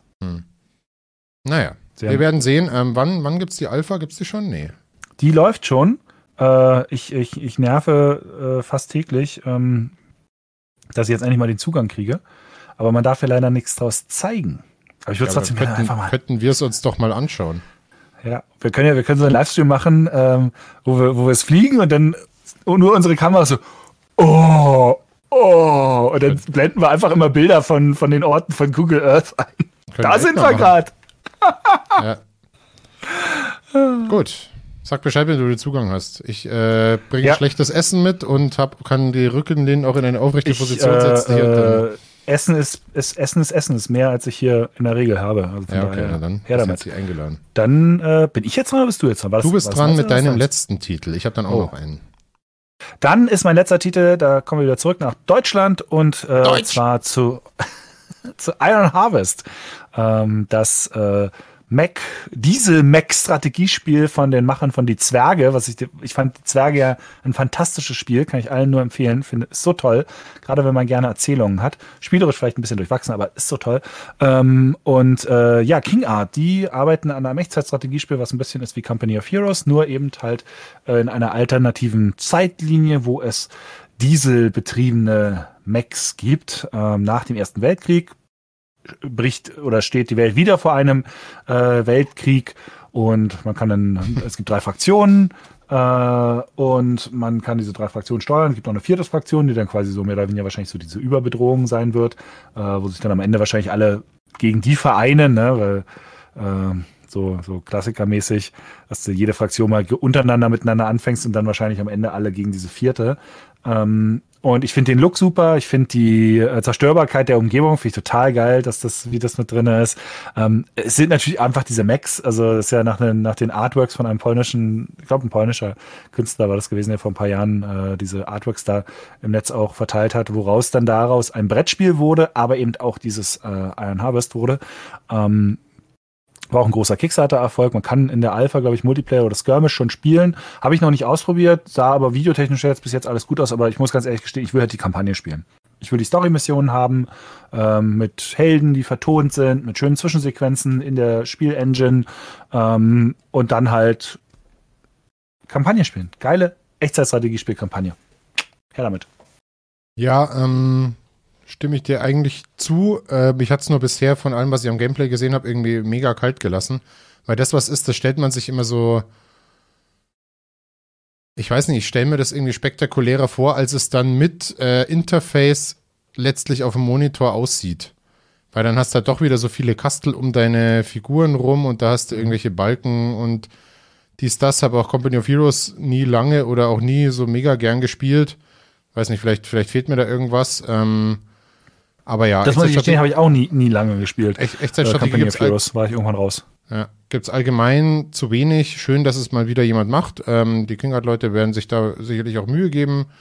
Äh, Schauen wir mal. Das Szenario ist auf jeden Fall super interessant. Und mangels Konkurrenz äh, kommt dieses Jahr eh nichts außer Warcraft 3 Reforged, jetzt Ende Januar schon. Ähm, Ja. Homeworld 3 wird ja wahrscheinlich frühestens nächstes Jahr kommen. ja, ja. Und das ist ja auch nochmal anders. Also da ist Ja. ja die Bewegung, äh, es ist halt was anderes, ob ich irgendwie so sombere. Raumschiffkämpfe habe mit so Flotten oder ob ich halt äh, tatsächlich schmutzige, zerstörte Dörfer habe, wo irgendwelche dieselbetriebene Mechs rumlaufen. Also, ja. Command Conquer Remaster kommt vielleicht noch. Ja, aber das, das ist halt cool. Command Conquer Remastered. Das ist jetzt nicht der nächste Step. Das ist was anderes. Echtzeitstrategie-Genre. Ja, ja, ja. ja. Schauen wir mal. Wir wünschen den Kollegen von King Art auf jeden Fall äh, viel Erfolg dabei. Ähm, mich freut's, dass der Tobi Stolz Zwilling da jetzt irgendwie die, die PR macht, ähm, weil wir den immer gerne treffen und mit dem auch immer gern zu tun haben. Ich weiß nicht, wann diese Folge hier ausgestrahlt wird, wahrscheinlich am Wochenende. Da habt ihr die Chance, ähm, oder es lief schon, ich weiß jetzt nicht genau, aber ich glaube, auf der Dreamhack der wollten Dreamhack, sie ne? was zum Thema Iron Harvest machen, Multiplayer. Mhm, hatte ich auch mitbekommen. Also, falls diese Folge dann erst, also, ihr könnt es euch bestimmt in der Wiederholung anschauen, falls die Folge nach dem Livestream kommt. Wissen wir jetzt nicht genau. genau. genau. Außerdem gibt es von der, von der Gamescom, da haben wir es, glaube ich, auch mal vorgestellt ich hatte das in einer der letzten Trailer-Rotations, da war auch nochmal ein Video, was zusammengefasst hat, was sie 2019 alles so gemacht haben. Waren ein paar neue Szenen drin, waren ein paar erste Szenen aus äh, den Zwischensequenzen, haben quasi äh, so eine Art äh, Arbeitsbericht ah, abgegeben. Okay. Genau. Gut, dann kommt mein letzter Titel. Der ist tatsächlich auch als letzter reingerutscht, weil wir hatten äh, irgendwie festgestellt, die ganzen großen Dinger haben mich, Michi und Martin schon behandelt. Äh, wir hatten uns jetzt mehr auf kleinere beziehungsweise ein bisschen nischigere Sachen eingeschossen, um so ein Gesamtbild abzugeben. Aber eine Sache haben wir vergessen. Das Kleines wie Halo und Final ja, Stimmt. Warum haben die das eigentlich nicht gemacht? Also gerade Halo Ahnung. sind da nicht Keine so investiert. Halt ja. Cyberpunk, müssen wir da noch irgendwas zu sagen? Nee. Nö. Mal gucken. Ähm, und dann habe ich natürlich noch als allerletzten Titel das eine große Open-World-Ding für den Winter und für die drei Jahre, die danach kommen, nämlich Assassin's Creed. Mhm. Er kommt wahrscheinlich wieder zum Weihnachtsgeschäft mit den neuen Konsolen, wie immer. Ach so. Und, ach, wir ähm, nehmen auch Sachen rein, die gar nicht angekündigt sind. Das wusste ich nicht. Ja, ach komm, also es, als wäre das nicht schon klar, dass dieses Jahr, Ende des Jahres, ein Assassin's Creed erscheint und dass es mit hoher Wahrscheinlichkeit Ragnarok oder Kingdom heißt und ein Wikinger-Szenario hat. Wir gehen jetzt mal davon aus, dass die Leaks Ich glaube stimmen. nicht, dass dieses Jahr ein Assassin's Creed kommt. Nicht nach den Verschiebungen von Ubisoft. Ich glaube, glaube, also wenn sie es vielleicht mal geplant haben, inoffiziell geplant haben, es dieses Jahr zu bringen, haben sie es spätestens nach diesen ganzen Verschiebungsdingern gesagt, nee, komm, erst erstes Halbjahr äh, 2020. Ich glaube nicht. Weil sie müssen Watch Dogs vorher rausbringen, sie müssen God and Monsters rausbringen, müssen sie, sie müssen nicht. Rainbow Six Quarantine rausbringen. Naja, doch, weil, weil ihnen sitzt ja die neue Konsolengeneration im Nacken. Ich glaube, sie werden nicht ums Weihnachtsgeschäft mit einem großen Titel rumkommen. Naja, Watch Dogs. Ja, aber der wird's nicht. Also ich bin, ich, ich, behaupte jetzt mal, es kommt noch dieses Jahr zum Weihnachtsgeschäft ein neues Assassin's Creed, weil es dann nämlich schon wieder okay. zwei Jahre keins gab und sie werden nicht jetzt mit ja, einem Dreijahresrhythmus anfangen oder zweieinhalb Jahresrhythmus. Ja, ja, ja. Ähm, gehen wir mal davon aus, dass es so ist und gehen wir mal auch davon aus, dass der Leak korrekt ist oder die Leaks, zumindest in Teilen, dass es ein Wikinger-Szenario ist. Ich würde mich da sehr freuen. Vor allem, wenn es irgendwas mit Invasion England zu tun hat, weil ich finde gerade südlichere Regionen habe ich jetzt genug gesehen. Ähm, ja. Also ich kann nicht nochmal Mittelmeer sehen, dann flippe ich aus. Es waren, äh, obwohl die Farbpalette ein bisschen anders war, Origins und äh, Odyssey sich doch recht ähnlich. Ich spiele ja gerade wieder Origins, komischerweise, weil ich jetzt endlich mal fertig werden will damit, damit ich mal irgendwie sagen kann, okay, jetzt habe ich wenigstens mal eins im Sack und dann bleiben immer noch 100 Stunden beim anderen übrig ungefähr. Ähm, und so sehr unterschiedlich die sich auch spielen. Man merkt übrigens den Unterschied so krass, wenn du mal eine Weile Odyssey gespielt hast und dann spielst du wieder Origins, als hätten sie gesagt, so, okay, wir machen jetzt ein Kampfsystem, wo du auf den Gegner aufschaltest. Ja, äh, und wie wär's mit Abwechslung im Kampf? Ja, komm, das machen wir dann beim nächsten Mal. Also das ist so stumpf. Aber okay. Ähm, und deswegen cool, wenn es mal ein bisschen in Norden geht. Ich will Wälder haben, ich will irgendwelche Burgen haben, ich will kaltes Wasser haben und Schiffe, Schnee, ähm, solche Sachen. Wikingerdorf. Also als Setting wäre das super. Das wäre, das wäre. Ich würde auch cool. feudales England würde ich genauso nehmen. Ähm, mhm. Muss nicht mal unbedingt die Wikinger haben oder normannische Invasion, was weiß ich, mir wurscht. Insofern alles gut. Äh, bei der Formel werden sie nicht viel ändern. Dafür hat sich Odyssey zu gut verkauft. Technisch wird es wahrscheinlich wieder einen kleinen Schritt nach vorne gehen. Wer weiß, welches System sie jetzt ausbauen werden und welches sie wieder aufgeben werden. Irgendwas machen sie dann schon. Aber ja, ich hoffe, es wird kürzer als Odyssey insgesamt. Mhm. Oder es wird klarer zu unterscheiden, was denn interessanter Content ist und was nicht. Das war bei Odyssey eigentlich schon ganz gut, wobei der interessante Content in, Ausführungszei in Anführungszeichen immer noch zu viel war. Also das war einfach zu groß, das Spiel. Das ja. hat keinen Zweck so. Irgendwann kannst du es nicht mehr sehen. Es gibt ein paar Leute, die haben das gespielt und haben es von erster bis zur letzten Sekunde genossen. Ich habe es bisher auch genossen, aber wenn du irgendwann reicht's auch. Irgendwann sagst du dir, okay, ey, ich, ich habe nicht zehn Stunden am Tag Zeit, das zu spielen. So, und ich hätte es halt gern irgendwann mal auch beendet, aber okay. Ähm, mal gucken. Ich freue mich äh, wie immer drauf, äh, würde mir aber dennoch wünschen, dass Assassin's Creed künftig zweigleisig gemacht wird, nämlich als Open World, große Welt, Action-Rollenspiel und wie, wie in dem Jahr, als es Rogue und äh, Unity, nee, was war's? Rogue Doch, und Unity und Rogue. Hm? Gab, Unity und Rogue. Ja, ähm, ehrlich? Ja, okay. Ja. Äh, hätte ich gerne wieder eins von einem anderen Team, das sich auf bisschen die Grundfesten von Assassin's Creed wieder ein bisschen zurückbesinnt. Also Mhm. ich hätte gern eine historische Stadt, was sehr vertikales, was sehr rätsellastiges, einerseits was das, ähm, was das Movement angeht. Also ich möchte wieder an Fassaden mir überlegen müssen, wie komme ich da rauf. Ich möchte wieder in irgendwelchen Uhrwerken rumspringen, getimed. Äh, da muss ich das Seil hoch, dann über den Balken rüber. Ja, ja. Ich möchte da gerne Rätsel lösen. Wie muss ich die große Uhr einstellen mit den ganzen Pendeln und so. Und ich hätte gerne wieder mehr diesen mystischen Bezug zu dieser Von Tempel welcher Uhr redest du eigentlich? Das war jetzt nur ein Beispiel, also klassisch Ah, okay. wie bei, also sowas. Also ich möchte halt wieder den Ja. und mehr Stealth haben. Also weil, was Mhm. ich, Odyssey und Origins hättest du auch das Assassin's Creed weglassen können und dann hättest du das halt, keine Ahnung, äh, Egypt Guy und äh, Grease Girl nennen können. Ähm, wären tolle Oh, Action, Grease Girl wäre aber dann mit Tanzeinlagen.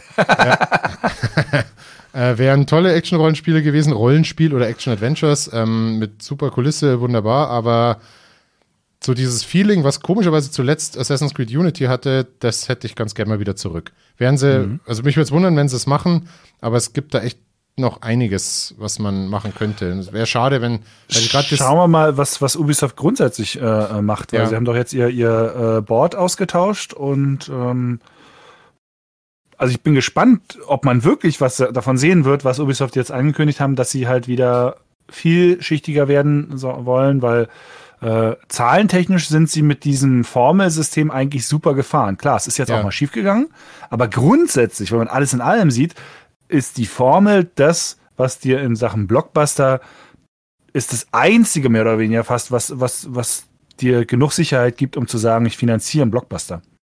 ja, ähm, Muss man ganz klar deswegen sagen. Krass, oder dass die da gleich so einen Einschnitt gemacht haben. Ich war auch überrascht. Ich Also von- weiß auch nicht, ob, das, ob sie es so doll werden machen können überhaupt. Bin ja gespannt, ob Also Skull, Skulls and Bones noch irgendwann mal erscheint. Also nicht, dass das irgendjemand bräuchte, aber keine Ahnung. Aber wie sehr sie jetzt Legion umbauen werden bis zum Release noch. Dass Breakpoint jetzt das eine war, wo auf einmal so, oh Gott, oh Gott, da haben wir uns aber verrannt. Ja, jetzt müssen wir alles ändern. So, bin mal Es gespannt, ist- was man da für Effekte merken wird bei den künftigen merkwürdig. Titeln. So. Wenn man sich mal überlegt, wo Ubisoft mal war früher, ähm, das ist ja schon, äh, also ich, äh, es gab ja schon verrückte Sachen auch von Ubisoft. Ich meine, sie hatten das 13, sie hatten Beyond Good and Evil, äh, sie, sie hatten schon eine ziemlich coole, breite Palette. Äh, nicht immer alles selber entwickelt, klar, aber ihre Finger in vielen Sachen drin. Ich meine, sie hatten dann auch äh, Publishing-mäßig, waren sie bei, äh, ähm, waren sie ja sogar bei Morrowind dabei. Sie waren bei, ähm, wie hieß das hier, äh, das Dark Corners of the Earth das waren nicht ihre Hauptprojekte, aber sie, sie waren da mit drin, ähm, als sie noch mehr in diesem in dieser Fremdpublishing-Geschichte auch mit drinne waren. Ja, oder mit ihrem Indie-Programm, mit dem, wo ich immer den Namen vergesse. Ja, Valiant Ja. Hearts oder Valiant das Heart, mit, genau. äh, Den, mit dem äh, roten wo man Manschgal, was auf. Sachen Mhm. hochklettert. Und Grow Rayman. Up oder Grow Home. Und so, also ja, ähm, hört man nicht mehr so viel. Aber Ja. mein Gott, dann war halt Breakpoint jetzt irgendwie ein Schuss von Bug, wo man merkt, dass äh, nur ein Loot-System bringt halt auch nichts. Ja. Ähm, schauen wir mal. Ist ja auch Splinter, gut so, Splinter Cell ist ja auch immer noch offen. Wäre auch mal interessant, wie du in Splinter Cell jetzt moderner denkst. Ähm, und ich weiß auch nicht. Ich finde, es gibt halt ein paar Genres, die, die sind so unbekleidet gerade. Also ein Splinter Cell zum Beispiel, das sich anfühlt wie ein Splinter Cell, was eben jetzt nicht als Service Game und als äh, Loot-Ding ausgerichtet ist, sondern mit einer klaren Missionsstruktur oder mit einer Wiederspielbarkeit, was ich, wie, wie Hitman das macht. Ein Stealth. Das sind halt, das sind halt eigentlich, wenn man fair ist, sind das von ihrem Aufbau Double-A-Spiele, die damals teilweise mit Triple-A-Budget äh, gemacht wurden. Aber ihr Kernaufbau entspricht dem eines Double-A-Spiels. Damals und war das wiederum ein AAA-Spiel. Kann Inzwischen wäre es jetzt eins. Ja, ja, genau. Aber ich meine ja. jetzt, wie es heute ist, was heute äh, Entwicklung kostet, ähm, wie viele Leute es erreichen muss, damit sich das rechnet. Äh, und ich glaube, das ist die große Herausforderung. Äh, weil du müsstest halt heute ein AAA-Budget in ein Double-A-Spiel reinsetzen und was nicht nur vom Design Double-A ist, sondern auch von wahrscheinlich dem, was es einnehmen wird, Double-A mhm. sein wird. Und da kann ich auch verstehen, dass da natürlich dann äh, bei den Chefs die Leute sagen, ja, sorry, ähm, warum sollten wir das machen? Weil wenn es jetzt hier scheiße läuft, am Ende unsere Mitarbeiter wollen trotzdem bezahlt werden. Ja, das ist ja auch, das will, ja genau, aber das ist ja auch immer ein bisschen so eine Ebene, die dann wiederum gerne draußen mal ignoriert wird. Es muss sich auch rechnen. Hm. Also man kann sich in den leeren Raum hinein wünschen, was man will. Äh, aber die Leute, die in dieser Industrie arbeiten, am Ende wollen die auch bezahlt werden und sie werden jetzt schon kaputt gecrunched. Also ich meine, CD Projekt hat jetzt mit Ankündigung gesagt, ja, wir lassen unsere Leute jetzt durchcrunchen, bis Cyberpunk kommt. Äh, so nach dem Motto, dann fallen sie halt am Ende tot um. Ähm, natürlich haben sie es nicht so hart gesagt, aber das ist trotzdem die Realität, die den Leuten da blüht. Äh, bei Doom äh, kam, kam jetzt auch gestern die Meldung, die haben seit einem Jahr durchgecrunched. Mhm. Also das am Ende muss da genug bei Geld bei rumkommen. Ich kann auch verstehen, dass dann irgendwie ein Publisher und ein Entscheider in der Ebene so unbeliebt die Leute oft dann sind. Äh, ich, erstens würde ich ihren Job nicht haben wollen und zweitens äh, sind das auch, glaube ich, ganz schön harte Entscheidungen. Und sicherlich gibt es auch Arschlöcher in manchen Firmen, wo die Bosse einfach nur geldgeile Arschlöcher sind. Aber äh, Ubisoft ist zum Beispiel ein Unternehmen, wo ich das nicht glaube. Von allem, was ich von Ubisoft immer mitbekommen habe, auch wie die Kultur da ist äh, vor Ort. Ähm, ich glaube nicht, dass das ein Unternehmen ist, was, was Spiele, also nur Spiele macht, um Hauptsache um irgendwie Geld zu machen. Also die dann sagen würden, naja, wenn wir mit äh, äh, illegalem Diamantenverkauf mehr verdienen könnten, dann machen wir das jetzt ab morgen. Also ich glaube, das ist schon noch ein Unternehmen, was das, was Spiele entwickelt, weil sie Spiele entwickeln wollen. Und auch gute wir, Spiele entwickeln. Wir werden wollen. sehen, ähm, wie künftige Abo-Modelle die Finanzierung von Spielen verändern spannend, ja. werden. Ist gerade ja. für kleinere Titel oder vielleicht auch für Studios, die entweder ein eigenes Abo-Ding haben, wie jetzt Uplay Plus, weil es nicht das Riesending ist, weil eigentlich alle nur über den Game Pass reden oder über Stadia und dann den Kopf schütteln. Ähm, ja. Weiß ja nicht, wie viel da mal bei rumkommen wird oder ob dann ein großer Publisher sich äh, bei, am Game Pass andockt und sagt, okay, äh, gibt es jetzt da auch und wir bekommen dafür einen Share von Microsoft äh, für sowas. Irgendwie wird es schon gehen. Dass das nicht ewig so weitergehen wird, ist aber halt auch klar, weil dann, die, keine Ahnung, es ist einfach alles viel zu teuer geworden, Spiel zu entwickeln. Ähm, muss man sich mal überlegen, wie das dann in Zukunft weitergehen wird. Aber gerade für Publisher, also das Publishern zu ermöglichen, auch ein rentables, sag ich mal, inhaltlich Double A und nur technisch Triple A Spiel, was ja auch eher einfacher wird mit neuen Technologien herzustellen, das wäre schon wünschenswert. Aber da ja, wirklich, auf ja, jeden Fall. Schauen wir mal. Vielleicht kriegen wir dann ja. noch mal wieder ein kleineres Assassin's Creed oder ein klassischeres Splinter Cell. Schauen wir mal. Ja. Gut, ähm, dann wären wir jetzt am Ende, war doch einen Viertelstunden beinahe. Alle anderen geilen Spiele, die nächstes Jahr kommen, auch Sachen, die wir jetzt nicht besprochen haben, ähm, wie auf die ich mich persönlich freue, was ich, Deadly Premonition 2 und Cyberpunk natürlich mhm. auch und, und, und, und, und äh, Bloodlines 2. Die besprechen Michi und Martin in der anderen Ausblicksfolge 2020, die es schon auf diesem Kanal hier gibt und äh, bei dem Podcast-Anbieter eurer Wahl, iTunes, Spotify, was ihr wollt. Wir würden uns freuen, wenn ihr auch demnächst wieder einschaltet bei GT Talk oder einem unserer Let's Plays. Ihr könnt uns unterstützen bei Patreon oder wenn ihr uns auf der Straße trefft, uns einfach mal viel Geld zu stecken, ist auch okay. Äh, ja. Was ist unser nächstes Let's Play, wissen wir noch nicht. Äh, weiß ich noch nicht. Ich habe äh, hab immer noch das Wing Commander hier und sobald ich, äh, äh, jetzt habe ich auch die Version wieder am Laufen ähm, und sobald ich jetzt, sagen wir hier mit dem Studium ein bisschen weitergekommen bin und vielleicht der Februar angebrochen ist und die Arbeit wieder etwas kontrollierbarer ist, sage ich mal, momentan ist gerade große Umbruchphase, äh, hoffe ich, das mal aufzunehmen, weil jetzt sind ja so viele Sachen weggeschoben worden. Jetzt ist ja gerade nicht so viel. Außer die Switch, die Wiederentdeckung der Switch. Ja. Na gut, dann danke fürs Zusehen und Zuhören. Äh, danke Fritz, wir sehen uns und wir sehen uns hoffentlich auch auf GameCube. Bis bald. Tschüss. Macht's gut, ciao.